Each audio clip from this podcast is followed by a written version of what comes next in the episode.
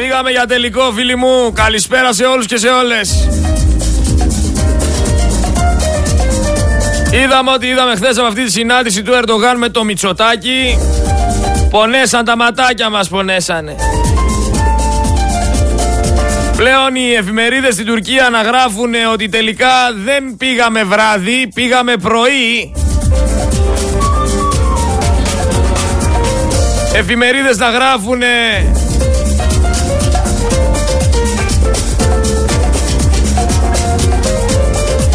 ότι η Ελλάδα βρίσκεται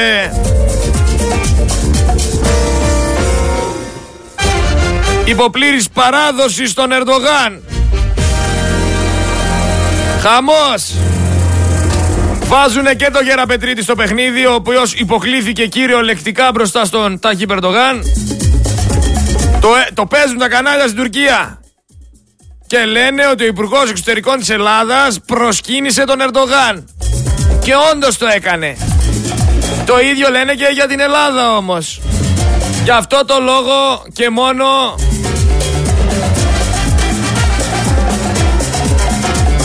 Ξεφτυλιστήκαμε. Δεν κρατήσαμε μια σοβαρή στάση. Δεν κρατήσαμε το κεφάλι ψηλά. Όχι εμείς. Η κυβέρνηση.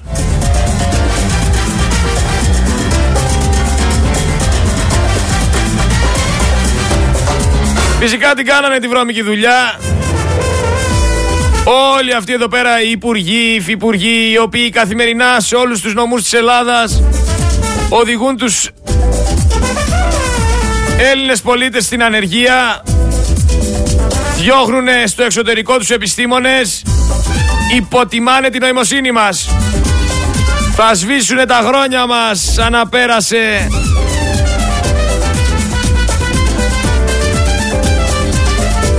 Ένα αεράκι, γιατί αυτό είναι η ζωή. Περαστικοί είμαστε όλοι. Τουλάχιστον να αφήσουμε και τίποτα πίσω. Που από ό,τι φαίνεται με αυτούς δεν θα μείνει τίποτα πίσω. Δεν σεβάστηκαν τίποτα.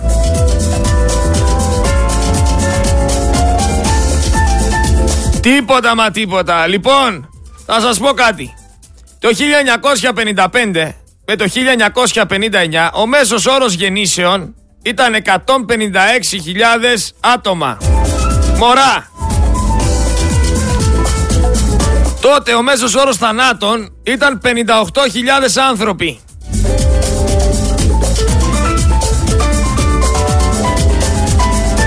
Δηλαδή είχε μια διαφορά περίπου 97.000. Την περίοδο λέμε τώρα από το 95 μέχρι το 59 γεννιόντουσαν περισσότερα μωρά και πέθαινε λιγότερος κόσμος εδώ στην Ελλάδα. Θα πάω στο 1990 με το 1994 που πλέον είχε φτάσει στην Ελλάδα η κατάσταση, η κατάσταση στο να έχουμε μέσω όρο γεννήσεων 102.000 μωρά αλλά και 96.000 θανάτους. Από 97.000 άτομα που ήταν η διαφορά το, το 55 με 59, το 90 και το 94 η διαφορά ήταν στα 6.000 άτομα. Ακούστε να δείτε. Από το 94 και μετά έχουμε υπογεννητικότητα. 95 μέχρι 2022 γεννιούνται λιγότερα παιδιά από αυτούς που πεθαίνουνε. Για να ξέρετε τους αριθμούς. 2020 με 2022, τα τελευταία χρόνια τώρα, γεννήθηκαν 82.000 παιδιά και πέθαναν 138.000 Έλληνες. Δηλαδή 56.000 η διαφορά σε θανάτους, μείον 56.000 δηλαδή. Ξεκίνησε από το 95 όπως σας είπα, μετά το 94. 95 με 99 ήμασταν μείον 164 άτομα. Το 2000 με το 2004 μείον 583. 2010 με 2014 μείον 10.000. 2015 με 2019 μείον 32.000 Έλληνες. 2020 με 2022 μείον 56.000 Έλληνες. Το καταλαβαίνετε ότι μέσα σε δύο χρόνια έφυγαν σχεδόν 60.000 Έλληνες.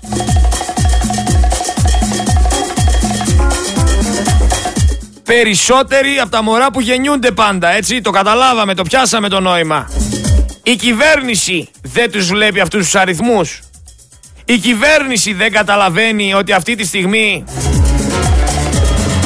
δεν παράγουμε κόσμο, δεν γεννιούνται μωρά, έχουμε πρόβλημα, οδηγούμαστε στον αφανισμό, δεν τα βλέπουνε. Μπορώ να τα δω εγώ που είμαι ένας απλός κοινός θνητός και δεν μπορώ να τα δουν αυτοί, τα βλέπουνε αλλά δεν κάνουν τίποτα γι' αυτό. Και το σοβαρότερο πρόβλημα της πατρίδας μας είναι αυτό. Χανόμαστε. Όπως έλεγε και ο Αντισθένης όμως, καλύτερα να πέσεις σε κοράκια παρά σε κόλακες. Διότι τα κοράκια τρώνε και νεκρούς, οι άλλοι τρώνε μόνο ζωντανούς. Και δυστυχώς με αυτούς που μπλέξατε και που μπλέξαμε βασικά, γιατί αναγκαστικά βάλατε και εμάς που δεν ψηφίσαμε Νέα Δημοκρατία σε αυτό το τρυπάκι. Δεν μπορούμε να αποφύγουμε τις συνέπειες. Θα σας θυμίσω τι έλεγε ο Μητσοτάκης παλαιότερα. Και τι πρόσωπο είχε μπροστά στον Ερντογάν. Είναι σαν αυτούς που πίσω από την πλάτη σου λένε αυτόν εδώ το σακατεύω ρε. Αυτόν εδώ, στη φάπα τον έχω. Αυτός εδώ με βλέπει και με παρακαλάει, με γλύφει. Έχει κάτι τέτοιους τύπους. Που πίσω από την πλάτη σου λένε χιλιάδες ιστορίες. Αυτό να, όποτε θέλω τον κάνω ζάφτη. Σαν τους ακρατέ που λέγανε εδώ το κουνουπάκι και πάει λέγοντας. Αυτοί οι πισωπλατάδες με λίγα λόγια που πουλάνε τα ηλίκη και μαγιά και όταν εμφανιστείς μπροστά τους δαγκώνονται δεν ξέρουν τι να πούνε, σου μιλάνε με ευγένεια. Οι διπρόσωποι, οι υποκριτές και σου λένε συγγνώμη σε περίπτωση που αναφερθεί είπες κάτι για μένα. Όχι συγγνώμη δεν το είπα έτσι, το παρεξήγησαν. Το ίδιο ακριβώς είναι και ο Μητσοτάκης. Όσο για το προκλητικό κρεσέντο της Τουρκίας, ένα θα πω. Η απάντησή μας είναι η επιφυλακή μας η ενίσχυση των ενόπλων μας δυνάμεων, η ακμαία οικονομία μας, οι διεθνείς συμμαχίες μας, αλλά και η προσήλωσή μας στο διεθνές δίκαιο. Κυρίως όμως η ενότητα του λαού μας. Ας σταματήσουν λοιπόν οι γείτονες τα ανιστόρυτα πυροτεχνήματα προς εσωτερική κατανάλωση. Ούτε μας φοβίζουν, ούτε μας τοούν. Άλλωστε στις απειλές που εκτοξεύει η άλλη πλευρά του Αιγαίου απαντά μία ελληνική λέξη που συμπυκνώνει τη δύναμη του έθνους μας. Όχι κύριε Ερντογάν.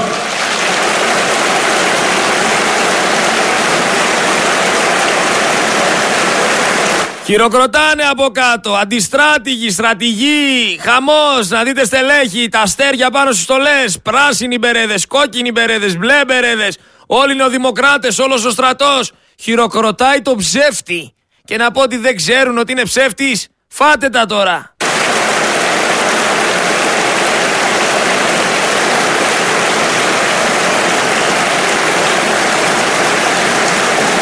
Και για να το πω, και για να το πω στη γλώσσα που ίσως καταλαβαίνει καλύτερα, τα νταϊλίκια γιόκ με την Ελλάδα.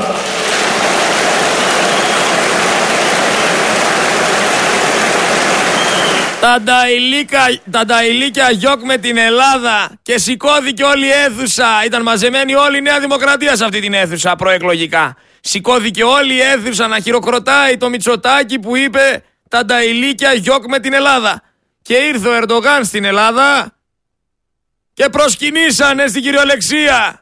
Γιόκ με την Ελλάδα. Και για να το πω στη γλώσσα που ίσως καταλαβαίνει καλύτερα, τα νταϊλίκια γιόκ με την Ελλάδα.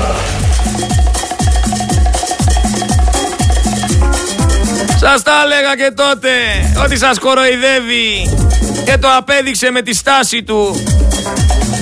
Χαρές, φιλιά, αγκαλιές. Μα σας το έχω εξηγήσει.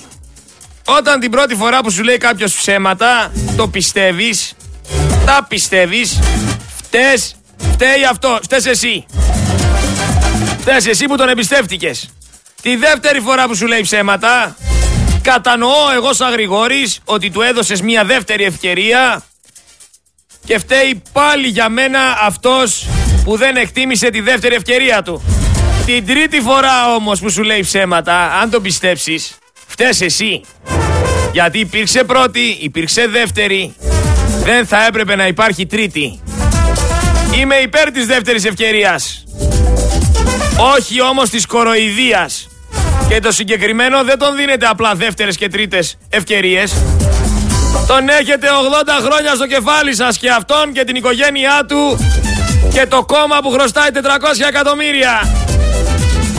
Κανονικά έχουμε πει που θα έπρεπε να είναι. Στη στενή κατάσχεση περιουσίας και μέσα όσοι εμπλέκονται σε οικονομικά εγκλήματα, σε σκάνδαλα και σε απαταιωνιές. Θα μου πει κάποιος καλά δεν φοβάσαι για αυτά που λες. Ρε εδώ η ελληνική αστυνομία δεν μπορεί να βρει έναν τύπο που κακοποίησε το χάσκι εκεί στην Αράχοβα. Δεν μπορεί να βρει ποιος σκότωσε ένα σκύλο. Καταλαβαίνετε. Όλα για όλα. Δολοφόνους δεν περιμένουμε να βρούνε.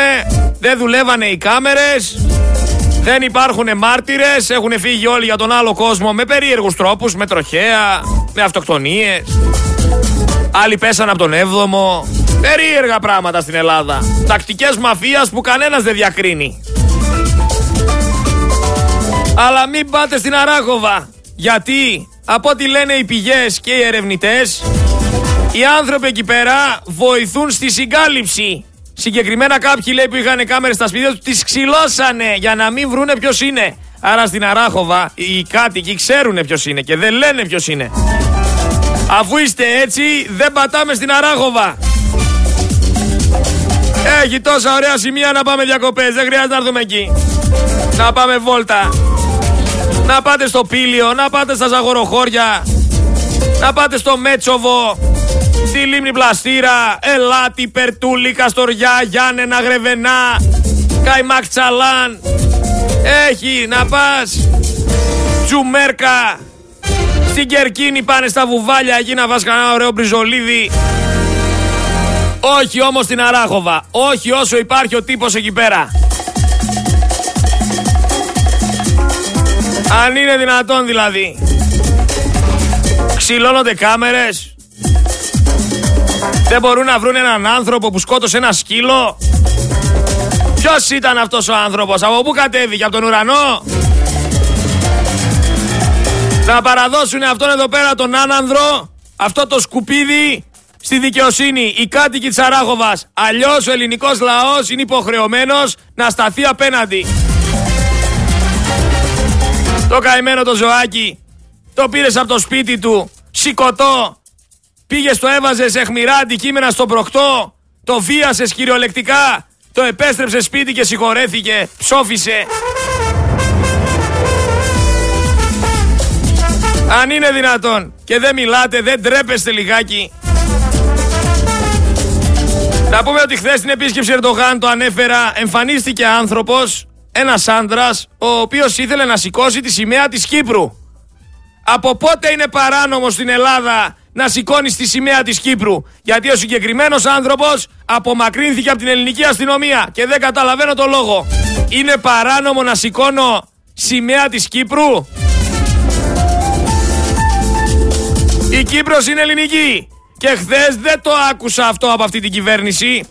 Όπως δεν μίλησαν για την υφαλοκρηπίδα και εμφανίστηκαν σαν να μην υπάρχουν προβλήματα. Δεν υπάρχουν προβλήματα με την Τουρκία. Φυσικά και υπάρχουνε. Υποκριτές λοιπόν. Επίσης, το Γεραπετρίτη, ο οποίος κυριολεκτικά προσκύνησε όχι μόνο όταν μπήκε ο Ερντογάν, αλλά και στο αεροδρόμιο. Έσκυψε μπροστά το κεφάλι. Μπορείτε να δείτε το βιντεάκι για, τον διπλό, για το διπλό προσκύνημα στο κανάλι του Focus FM 103,6 στο TikTok. Το ανεβάσαμε. Μπείτε δείτε το διπλό προσκύνημα του Γεραπετρίτη στο TikTok του Focus FM 103,6. Δύο φορές προσκυνάει τον Ερντογάν. Για ποιο λόγο προσκυνάει τον Ερντογάν, δεν μπορώ να καταλάβω. Οποιοδήποτε άλλος ήταν πρωθυπουργός θα τον είχε απολύσει επί τόπου. Κατευθείαν θα έβγαινε σπίτι του. Είναι δυνατόν να προσκυνάς τον πρόεδρο της Τουρκίας. Δουλοπρεπείς και ανίκανοι είναι οι συγκεκριμένοι άνθρωποι. Θα δώσουνε το μισό Αιγαίο και δεν θα πάρετε χαμπάρι. Δουλοπρέπεια κανονική να προσκυνάς. Ο Ραγιάς ο ίδιος σκύβει το κεφάλι ενώ περνάει ο Τούρκος πρόεδρος ο Ερντογάν. Και βγαίνει τώρα ο Γεραπετρίτης και λέει Ρε παιδιά, δεν προσκύνησα λέει τον Ερντογάν. Δεν υποκλήθηκα στον Ερντογάν λέει. Υποκλήθηκα λέει στη Σακελαροπούλου, στην πρόεδρο της Δημοκρατίας. Ήτανε λέει μια κίνηση ευγένειας για την κυρία Σακελαροπούλου, όχι προς τον Ερντογάν. Ακούστε τώρα τι λέει ο τύπος. Εν τω μεταξύ Σακελαροπούλου είναι 10 μέτρα πίσω. Δηλαδή μπαίνει ο Ερντογάν πρώτος, κάνει ο Γεραπετήτης στο προσκύνημα και μετά μπαίνει Σακελαροπούλου. Για να ακούσουμε τι είπε. Τι σχέση έχετε με τον Ερντογάν και το Φιντάν; Και το ρωτάω αυτό για ένα πρόσθετο λόγο, διότι έχει γίνει σήμερα θέμα, και το έχετε δει κι εσείς, ε, ο, ο τρόπος που χαιρετήσατε σε κάποια στιγμή τον Ερντογάν. Ότι κάνατε μία μικρή υπόκληση και βλέπω ε, μία φασαρία γύρω από αυτό.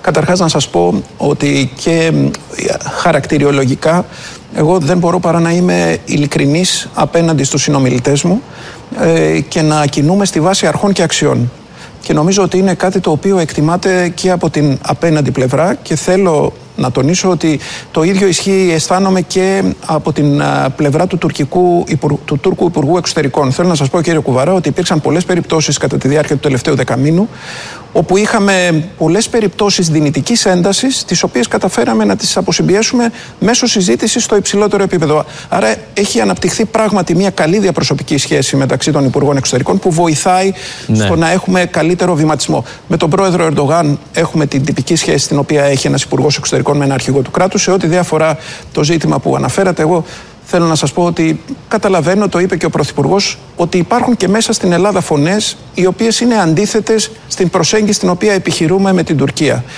Μπορώ να δεχθώ κάθε άποψη, δεν κατανοώ όμως τον τρόπο με τον οποίο θα προσπαθήσει κάποιος να ρίξει την οποιαδήποτε σκιά πάνω στην συγκεκριμένη επίσκεψη, η οποία είναι ιδιαίτερα παραγωγική για τη χώρα. Εγώ θέλω να το τονίσω.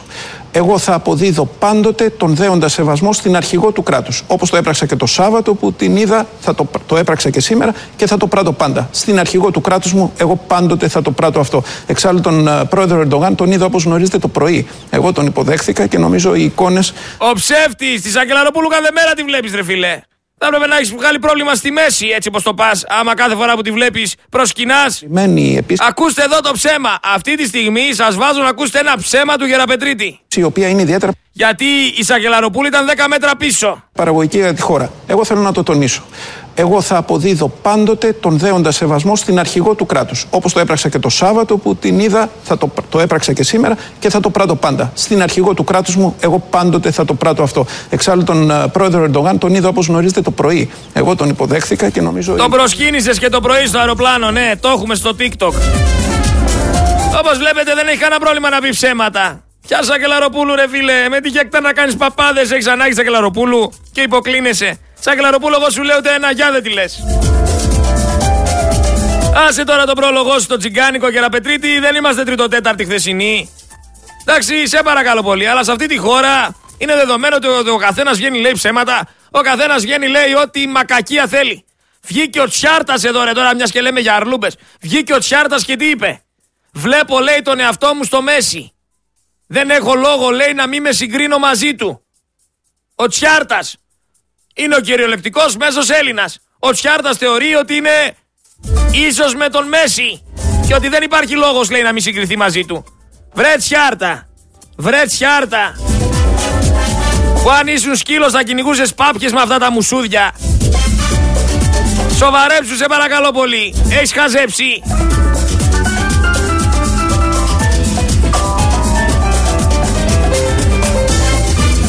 Άλλο θα ζήσουμε ρε παιδιά. Και ξύλο από τα ματ. Όποιος σηκώνει ελληνική, ε, κυπριακή σημαία ενώ είναι Ορντογάν στην Ελλάδα, ξύλο. Είναι για να γελάς. Επίσης, από 12 Δεκεμβρίου Τώρα, σε πέντε μερούλες. Σε τέσσερις. Στην Ελλάδα θα πολλούνται από ό,τι μας είπε ο Άδωνης Γεωργιάδης μεταχειρισμένα ρούχα. Αυτή είναι η ανάπτυξη του Γεωργιάδη. Θα έρθει η εταιρεία που θα πουλάει μεταχειρισμένα ρούχα. Έλα να έρχονται επιχειρήσεις στην Ελλάδα. Αυτά που φοράει δηλαδή ο Σουηδός, ο Άγγλος, ο Γερμανός, ο Γάλλος και δεν τα θέλει. Θα τα δίνεις στη συγκεκριμένη εταιρεία και θα τα φέρνεις στην Ελλάδα τα μεταχειρισμένα και θα τα πουλάει σε σένα σε καλύτερη τιμή. Δηλαδή θα είσαι το δεύτερο χέρι τους. Εν τω μεταξύ σε κάποια φάση, δεν ξέρω αν το προσέξατε, ο Ερντογάν μιλούσε με το Μητσοτάκι και πάνε και οι δύο να κάνουν χειραψία, τον λέει ο Ερντογάν πάμε μπροστά. Και πάνε μπροστά να περάσουνε και τι βλέπουνε, Ερντογάν και Μητσοτάκης. Από εκεί που μιλούσαν στα μικρόφωνα. Το λέει ο Ερντογάν, έλα μπροστά. Έλα μπροστά, ρε, το λέει. Να δώσουμε χειραψία μπροστά από τα μικρόφωνα. Και πάνε και οι δύο παράλληλα να περάσουν μπροστά και τι βλέπουνε. Ξαπλωμένο στο πάτωμα ο Γεραπετρίτη να προσκυνάει. Ρε σήκω πάνω ρε Γεραπετρίτη του λένε. Φτάνει ρε φίλε, εντάξει. Προσκύνησες στο αεροδρόμιο, προσκύνησες στην είσοδο. Φτάνει ρε Γεραπετρίτη, σήκω εντάξει. Θα φέρουν λεφτά οι Τουρκοί. Θα σου δώσουν λεφτά, ηρέμησε. Τώρα θα μου πεις τι να πεις σε έναν λαό ο οποίος έχει μάθει να σκύβει το κεφάλι σαν το Γεραπετρίτη. Έχει μάθει να προσκυνάει το χρήμα. Κανονικά δεν θα έπρεπε να, να προκαλεί εντύπωση αυτή η κίνηση. Οι περισσότεροι σε αυτούς τους ρυθμούς έχετε μάθει. Στο να προσκυνάτε. Δεν λέτε πάλι καλά δεν πήγε με αυτό το καπέλο και με το skateboard το Μητσοτάκης εκεί. Εγώ έχω πει στους επικοινωνιολόγους του Μητσοτάκη να το προσέχουνε. Δεν ξέρει κανένας τι γκάφα μπορεί να κάνει. Εδώ μεταξύ είχαμε συνάντηση λέει Ερντογάν με τους δύο μειονοτικούς βουλευτές και τους ψευτομούφτιδες στην πρεσβεία της Τουρκίας. Είδε και τον Εργίν Αταμάν. Επίσης οι μουσουλμάνοι που αμφισβητούν τη Λωζάνη στην κοινοβουλευτική ομάδα των αποστατών στους 11. Ο Φερχάτ Οσγκιούρ και ο Χουσεΐν Ζεϊμπέκ προσεχώρησαν στην ομάδα λέει αυτών των αποστατών και μιλάνε για συγκεκριμένα πράγματα. Για τη μειονότητα, για τα 12 μίλια, για τα δόγματα. Και τι λένε οι συγκεκριμένοι δύο άνθρωποι που βρίσκονται στην Ελληνική Βουλή, έτσι; Στην Ελληνική Βουλή βρίσκονται αυτοί οι δύο άνθρωποι και τι λένε; Να, να μην είμαστε, λέει, και τόσο πατριώτες στα ελληνο, ελληνοτουρκικά. Επίσης να πούμε ότι αυτή τη φορά είχαμε τέσσερις ανθρώπους στην Ελληνική Βουλή που ορκίστηκαν στο Κοράνι. Να μην ξεχνιόμαστε. Πρώτη στη σειρά της φορολογίας πάντως ήταν οι ελεύθεροι επαγγελματίες. Σιγά σιγά θα προχωρήσουν και στους υπόλοιπους. Να έρθει η σειρά σας. Φήμες λένε ότι ο Γεραπετρίτης όταν έμαθε ότι θα μπει ο Ερντογάν στην αίθουσα, πήγε να τραγουδήσει ένα τραγούδι του Ρίκα Φεραίου.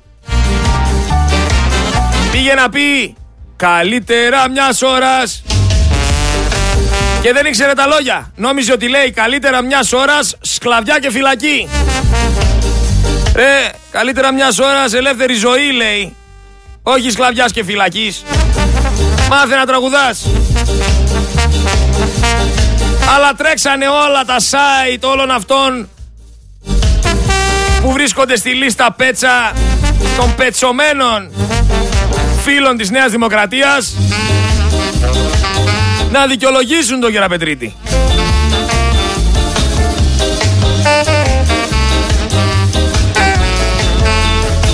Και αρχίσανε να λένε ότι παιδιά κάνετε λάθος. Ο Γεραπετρίτης δεν προσκύνησε.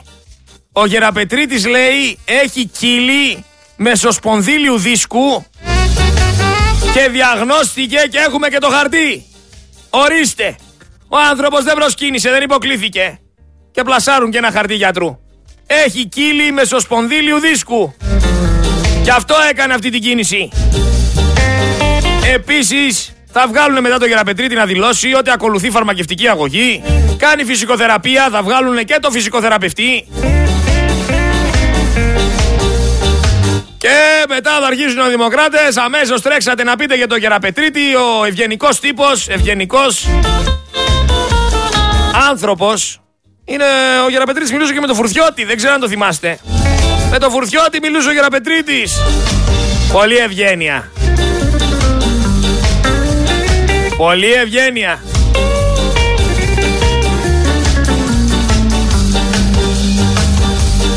Μετά έχουμε άλλο. Άσκησε λέει έφεση ο Γεραπετρίτης στο ΒΑΡ. Και το ΒΑΡ έδειξε πως ο Ερντογάν ήταν ο Σάιτ και δεν τον κάλυπτε Σακελαροπούλου. Και έκανε το κεφάλι του έτσι προς τα κάτω, όχι για να προσκυνήσει. Δεν υποκλήθηκε στην ουσία. Απλά έδειξε ότι κατάλαβε ότι ο Ερντογάν είναι offside. Άλλες πηγές τώρα λένε ότι υπάρχει μια πιθανότητα και ρωτάνε τον Γεραπετρίτη, αλλά δεν ήταν σίγουρος απαντάει, ότι λέει κάτω εκεί πέρα στο πάτωμα, μέσα στην αίθουσα, είχε λέει πεσμένο ένα πεντά ευρώ. Και έσκυψε για να δει αν είναι όντως 5 ευρώ στο πάτωμα. Δεν υποκλήθηκε. Λέει δεν μπορούσε να διακρίνει αν είναι 5 ευρώ ή 50 Γιατί έχει θέμα με την όραση.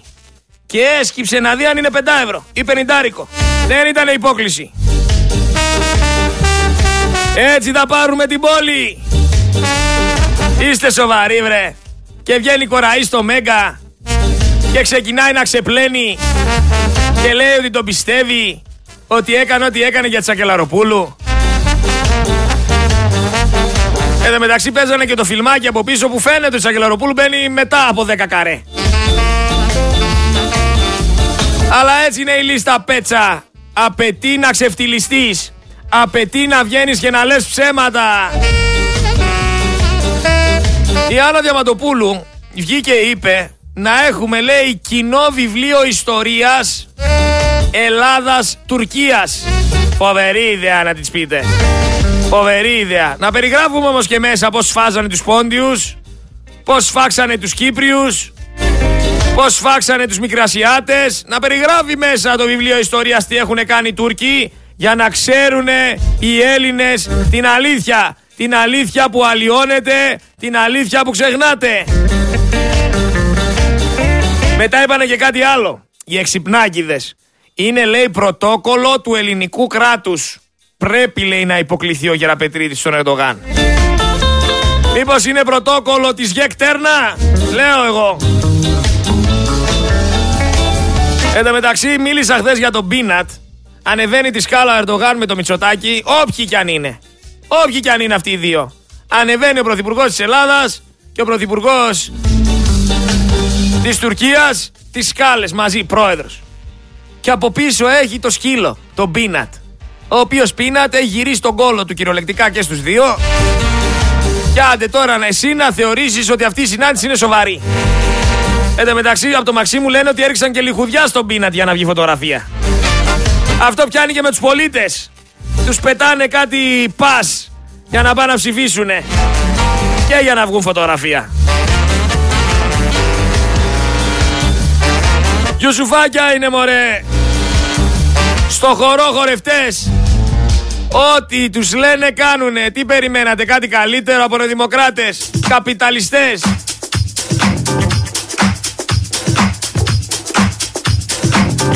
Αλλά ας μην χάνουμε το δάσος.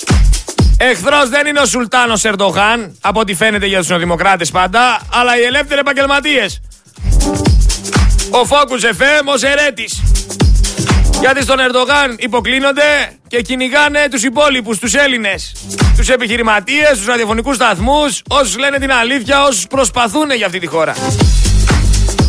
Είπα για κάποιες εφημερίδες που αναφέρουν όσα αναφέρουν. Μία από αυτές είναι η Γενή Σαφάκ, μπορείτε να ψάξετε άμα θέλετε, η οποία λέει πλήρης υποταγή και παράδοση στον Ερντογάν. Είναι ο τίτλος με τεράστια γράμματα και έχει φωτογραφία σκημένο το Γεραπετρίτη μπροστά στον Ερντογάν.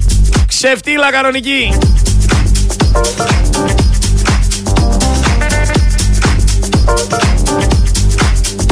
Σκεφτείτε τώρα, έτσι υποκλίνονται οι υπουργοί στον Ερντογάν το 2023. Σε 100 χρόνια από τώρα τι θα κάνουνε; Θα υπάρχουν Έλληνες υπουργοί ή θα είναι Τούρκοι; Γιατί έτσι συμπεριφέρονται. Σαν Τούρκοι.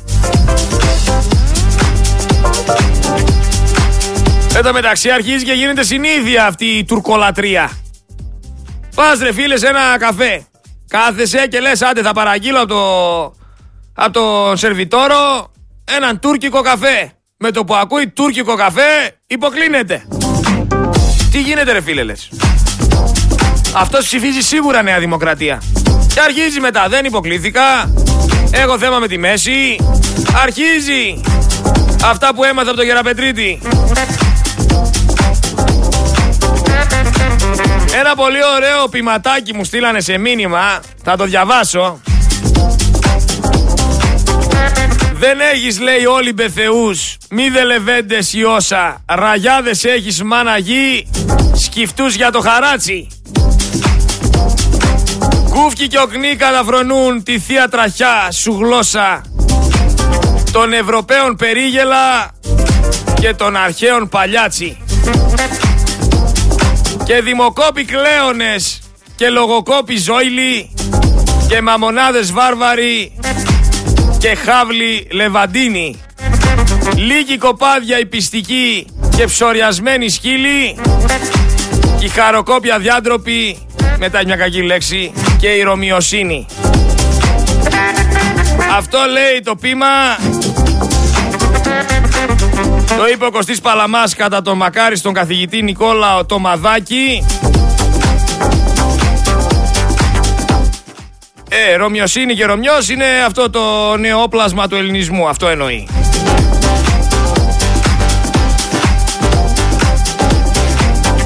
Τα χαιρετίσματά μου στα φιλαράκια εκεί πέρα. Προς τις Σέρες. Τα χαιρετίσματά μου σε ελεύθερους και φυλακισμένους και σε όσους ακούνε Focus FM 103 και 6. Σφίγγουμε δόντια, ανεβαίνουμε γολγοθά. Έχουμε μαζί μας την αλήθεια και το φως, δεν φοβόμαστε τίποτα. Τίποτα και κανέναν. Όσο έχουμε μαζί μας τον εαυτό μας, δεν χρειάζεται κάτι παραπάνω. Επίσης, ο Γεραπετρίτης τραβάει το πόδι προς τα αριστερά. Προς τα... Ναι, προς τα αριστερά.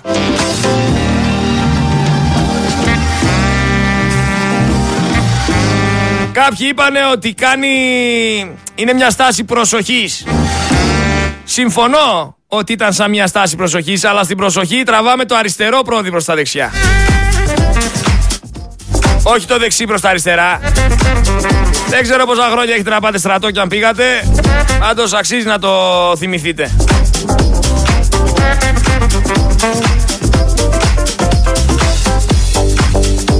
Λοιπόν, έχουμε ένα τεταρτάκι. Στέλνετε τα μηνυματάκια σας στο Viber γιατί τη δεύτερη ώρα θα έχω μαζί μου τον καθηγητή για να κάνουμε συζητησούλα. Και επειδή δεν έχουμε πολλά παράπονα για τα μηνυματάκια, διαβάζω μηνυματάκια. Viber 6907 483 484. Μπορείτε φυσικά να στείλετε τα μηνυματάκια σας και στην προσωπική μου σελίδα στο facebook Σερέτης Γρηγόριος Ψυχολόγος.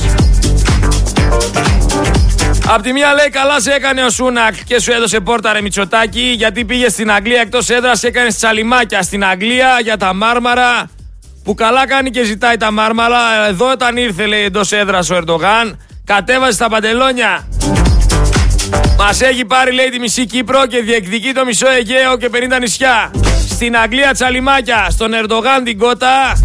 Ήρθε εδώ, μας είπες ότι, μας είπε ότι υποθάλτουμε τρομοκράτες Μίλησε για τουρκική μειονότητα, όχι για μουσουλμανική. Είναι όλοι ραγιάδες λέει ο Ανέστης. Γεια σου Ανέστη.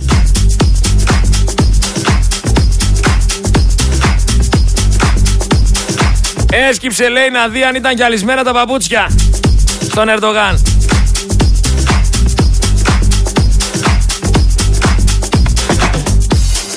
Και βγήκε ένας εξυπνάκιας τώρα, θα σου πω πως λέγεται. Ε, περίμενε. Πώς λέγεται, κάτσε λίγο ευλάρακι.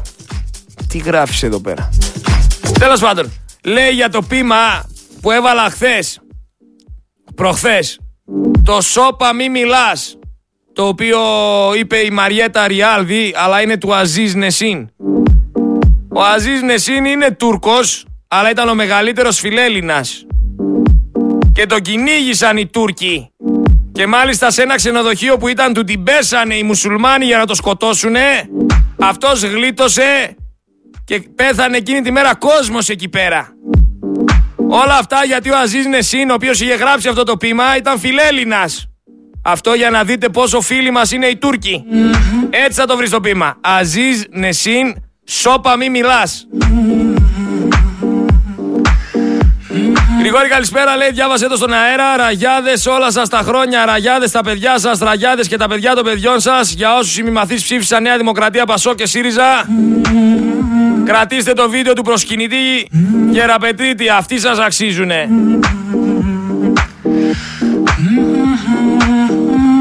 Από εδώ και πέρα λέει κανονικά όταν θα θέλουμε να δείξουμε περήφανοι θα λέμε δεν είμαι Γεραπετρίτης εγώ. Επίσης λέει δεν προσκύνησε ο Θοδωρής, αλλά έσκυψε λέει να δει αν είναι το φερμουάρ ανοιχτό.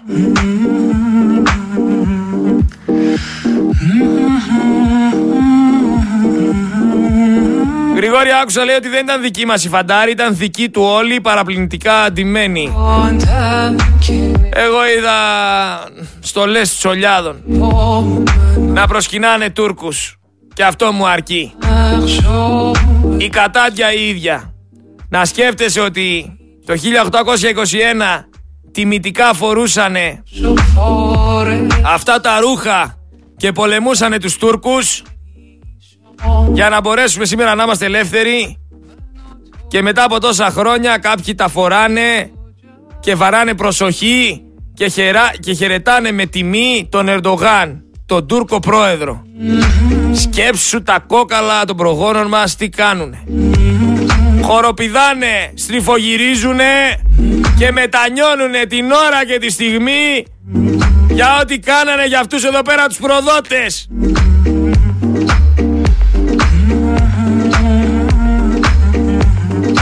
Σιγά σιγά βλέπω να λένε ότι απαγορεύεται να μάθουμε για τους επαναστάτες το 21 Σιγά σιγά βλέπω να μην ενδιαφέρεται κανένας για αυτούς τους ήρωες. Δηλαδή πραγματικά αν πας σε ένα παιδί σήμερα και του πεις ποιος είναι ο Αθανάσιος Διάκος;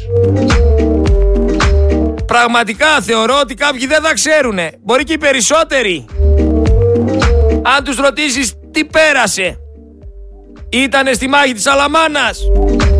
Δεν ήτανε. Είχε μαρτυρικό θάνατο. τον πιάσανε να πούμε και τον σουβλίσανε γυρολεκτικά.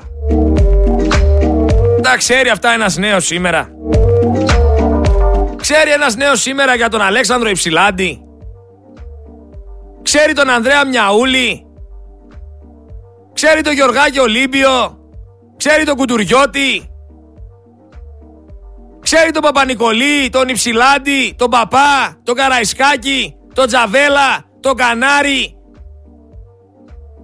Ξέρει το Βύρον; Ξέρει τη Μαντώ Μαυρογένους; Ξέρει ποιος είναι ο Μάρκος Μπότσαρης. Ποια είναι η Μπουμπουλίνα. Ποιος είναι ο Νικηταράς. Ποιος είναι ο Οδυσσέας Ανδρούτσος; Ξέρει ποιος ήταν ο Πανουριάς και τι έκανε. Ή ο Παπαφλέσας. Ή ο Παλαιόν Πατρών Γερμανός. Ξέρουνε για τον Καρατάσο. Για τον Ρίγα Φεραίο. Δεν ξέρουνε φίλοι μου. Γιατί δεν ξέρουν ιστορία. Και όπως πολύ σωστά μου είπε και μια καθηγήτρια με την οποία είχαμε μια συζήτηση και την παρακαλούσα να βγει στον αέρα και φοβότανε. Κρίμα πραγματικά θα την καταφέρω όμως. Τους νοιάζει μόνο να πάρουν ένα βαθμό λέει. Δεν τους ενδιαφέρει ο Κολοκοτρώνης, ο Καραϊσκάκης και οι ήρωες. Τους ενδιαφέρει απλά να πάρουν ένα καλό βαθμό στην ιστορία. Σε ένα βιβλίο που δεν ξέρει πραγματικά μέσα τι έχει κανένας. Μια ιστορία αλλοιωμένη, μια ιστορία διαμορφωμένη, μια ιστορία η οποία δεν λέει την αλήθεια. Στα σχολεία συγκεκριμένα.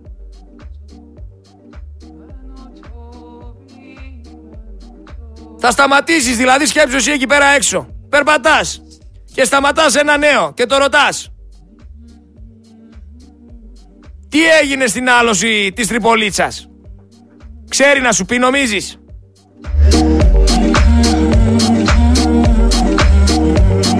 Πες μου ό,τι ξέρεις και δεν ξέρεις για την Ελληνική Επανάσταση. Πες μου για το Μαγριγιάννη, πες μου για το Μαυρομιχάλη. Για τους Μαυρομιχάλιδες, γιατί δεν ήταν ένας. Νομίζεις ξέρει; Πες μου για τον Ανδρέα Μεταξά. Πες μου κάτι. Για τον Κολέτη. Πες μου για τον Αλέξανδρο Μαυροκορδάτο. Πες μου για αυτόν τουλάχιστον που το ακούς να συζητιέται. Ο Μαυροκορδάτος και ο Μαυροκορδάτος και πάει λέγοντας. Τι ακριβώς εννοούνε; Δεν μπαίνουν δηλαδή. Δεν, δεν αναρωτιούνται. Δεν θέλουν να ξέρουν. Δεν θέλουν να μάθουν. Μα το παν είναι η γνώση.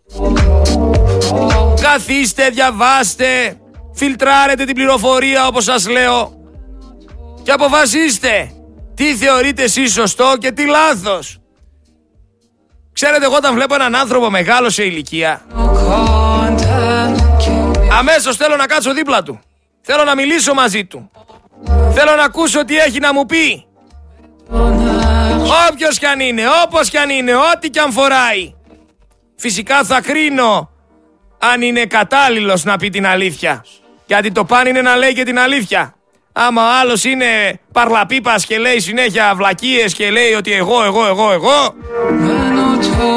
Το καταλαβαίνεις από την αρχή. Στην ψυχολογία λένε ότι όποιος καφιέται και όποιος χρησιμοποιεί πάρα πολύ το εγώ, το έκανα, το έρανα, έχει ανασφάλειες. Μέσα του είναι κενός. Και το κάνει αυτό για να μπορέσει να αποδείξει τον εαυτό του ότι είναι αρκετός. Οπότε να ξέρετε, όταν κάποιος μιλάει πολύ για τον εαυτό του, πέρα το ότι λέει ψέματα, έχει και μεγάλες ανασφάλειες. Έχει μέσα του κενά τα οποία προσπαθεί να καλύψει με αυτόν τον τρόπο. Οπότε εγώ ξέρω όταν ο άλλος λέει την αλήθεια. Ξέρω σε ποιον κάθομαι δίπλα. Αλλά από μεγάλους ανθρώπους θα μάθεις πράγματα τα οποία δεν θα μάθεις πουθενά αλλού είτε από μάρτυρες που ζήσαν ό,τι ζήσανε, είτε από την εμπειρία τους. Κάτσε άκου τι έχουν να πούνε. Γιατί; Γιατί πολλές φορές οι οπτικές γωνίες διαφέρουνε. Και πολλές φορές αλλιώς σας τα λένε και αλλιώς γίνανε. Και από ό,τι φαίνεται κάπως έτσι διαμορφώνεται και ο τρόπος σκέψης σας. Αλλά πραγματικά είναι, είναι κρίμα. Είναι κρίμα όλο αυτό που συμβαίνει. Είναι κρίμα. Είναι κρίμα γιατί η νεολαία πλέον τα έχει παρατήσει. Η νεολαία πλέον ασχολείται να βγάλει κάνα τραγούδι τραπ. Δεν την ενδιαφέρει τίποτε άλλο και να σας πω και την αλήθεια. Τους προωθούν προς αυτά τα μονοπάτια. Όταν βλέπεις τον κλάδο παιδείας και σφίγγεται το στομάχι σου, καταλαβαίνεις ότι δεν φταίνε οι νέοι. Φταίει αυτό το σύστημα. Και γι' αυτό η εκπομπή λέγεται κόντρα στο σύστημα. Γιατί κανονικά τα παιδιά θα έπρεπε ένα προς ένα να έχουν τη δυνατότητα να μάθουν. Όπως πολύ σωστά έλεγα και εγώ παλαιότερα στους καθηγητές, ότι δεν, δεν ασχολείστε. Δεν μαθαίνουν όλοι το ίδιο. Δεν γίνεται να μπαίνει ένας άνθρωπος μέσα στην τάξη και να λέει 10 πράγματα στον πίνακα και να είναι αυτό το μάθημα. Γιατί έχεις μέσα 30 παιδιά τα οποία και τα 30 μαθαίνουν με διαφορετικό τρόπο. Πρέπει να γνωριστείς με τους μαθητές σου. Πρέπει να ξέρεις ο καθένας ποιος είναι και πώς μαθαίνει. Και με τον τρόπο σου να του δώσεις ένα κίνητρο. Οι Έλληνες καθηγητές οι περισσότεροι, για να μην τους σουβαλιάσω όλους, δεν ασχολούνται. Είτε είναι κουρασμένοι από την εμπειρία και το επάγγελμα, είτε έχουν δικά τους προσωπικά προβλήματα και το κατανοώ. Αλλά έχεις ένα ρόλο. Και είσαι υποχρεωμένος εφόσον πήγες και έγινες δάσκαλος, να μάθεις τα παιδιά πράγματα και να τα μάθεις να σκέφτονται. Να τα κάνεις ισχυρά μυαλά. Κρίμα, πραγματικά κρίμα για άλλη μια φορά σας λέω γιατί τους αφήνουν να μπλέξουν με τα ναρκωτικά, τους αφήνουν να θεωρούν ότι θα γίνουν μάγκες με το να το παίζουν γκάνγκστερ με τα όπλα, με τα μαχαίρια, με τις ιστορίες. Τους αφήνουν να ζουν στο δικό τους ροζ κόκκινο, μπλε, κίτρινο συνεφάκι. Και βλέπεις αύριο μεθαύριο όσοι προσπαθούν πραγματικά, όσοι μορφώνονται, όσοι αποκτούν γνώση να φεύγουν στο εξωτερικό. Να φεύγουν στο εξωτερικό γιατί εδώ πέρα δεν υπάρχει αναγνώριση και δεν υπάρχει εκτίμηση στις σπουδές τους. Και δεν έχουν φυσικά και τα ανάλογα κέρδη. Γιατί στην Ελλάδα προκοπή βλέπει μόνο απατεώνας. Γιατί στην Ελλάδα προκοπή βλέπει μόνο κλέφτης. Ο σπουδαγμένος, ο μορφωμένος, αυτός που έχει τρέξει, έχει διαβάσει, δεν βρίσκει τίποτα. Γιατί, γιατί το σύστημα γουστάρει να έχει παρεδώσει με προδότες, με υποκριτές, με διπρόσωπους, με ψεύτες. Γιατί αυτοί τους βολεύουνε.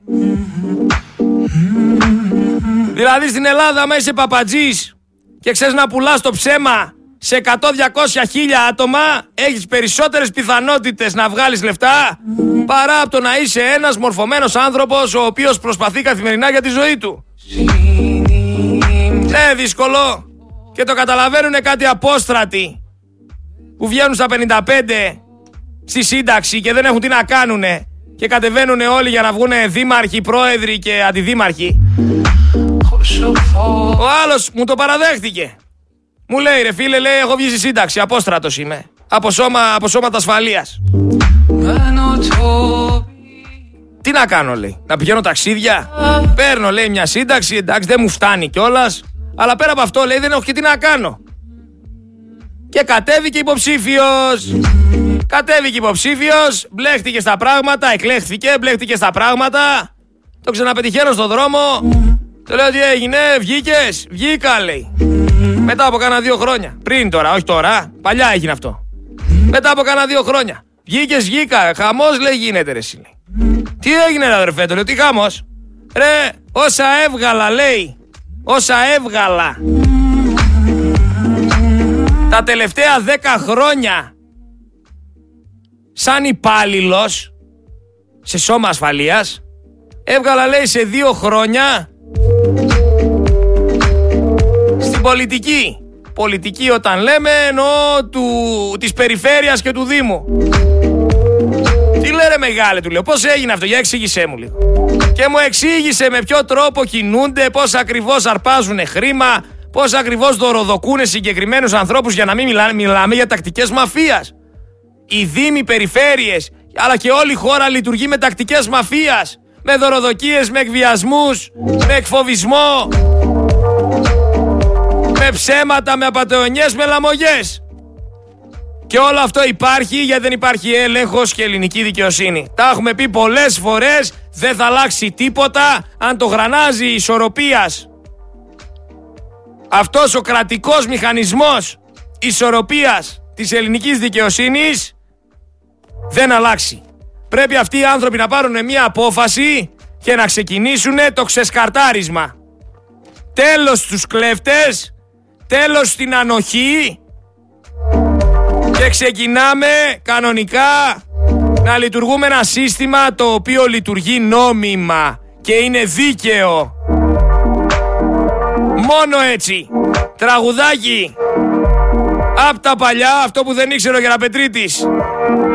Ως πότε παλικάρια θα ζούμε στα στενά. Μονάχοι σαν λιοντάρια στις ράχες στα βουνά.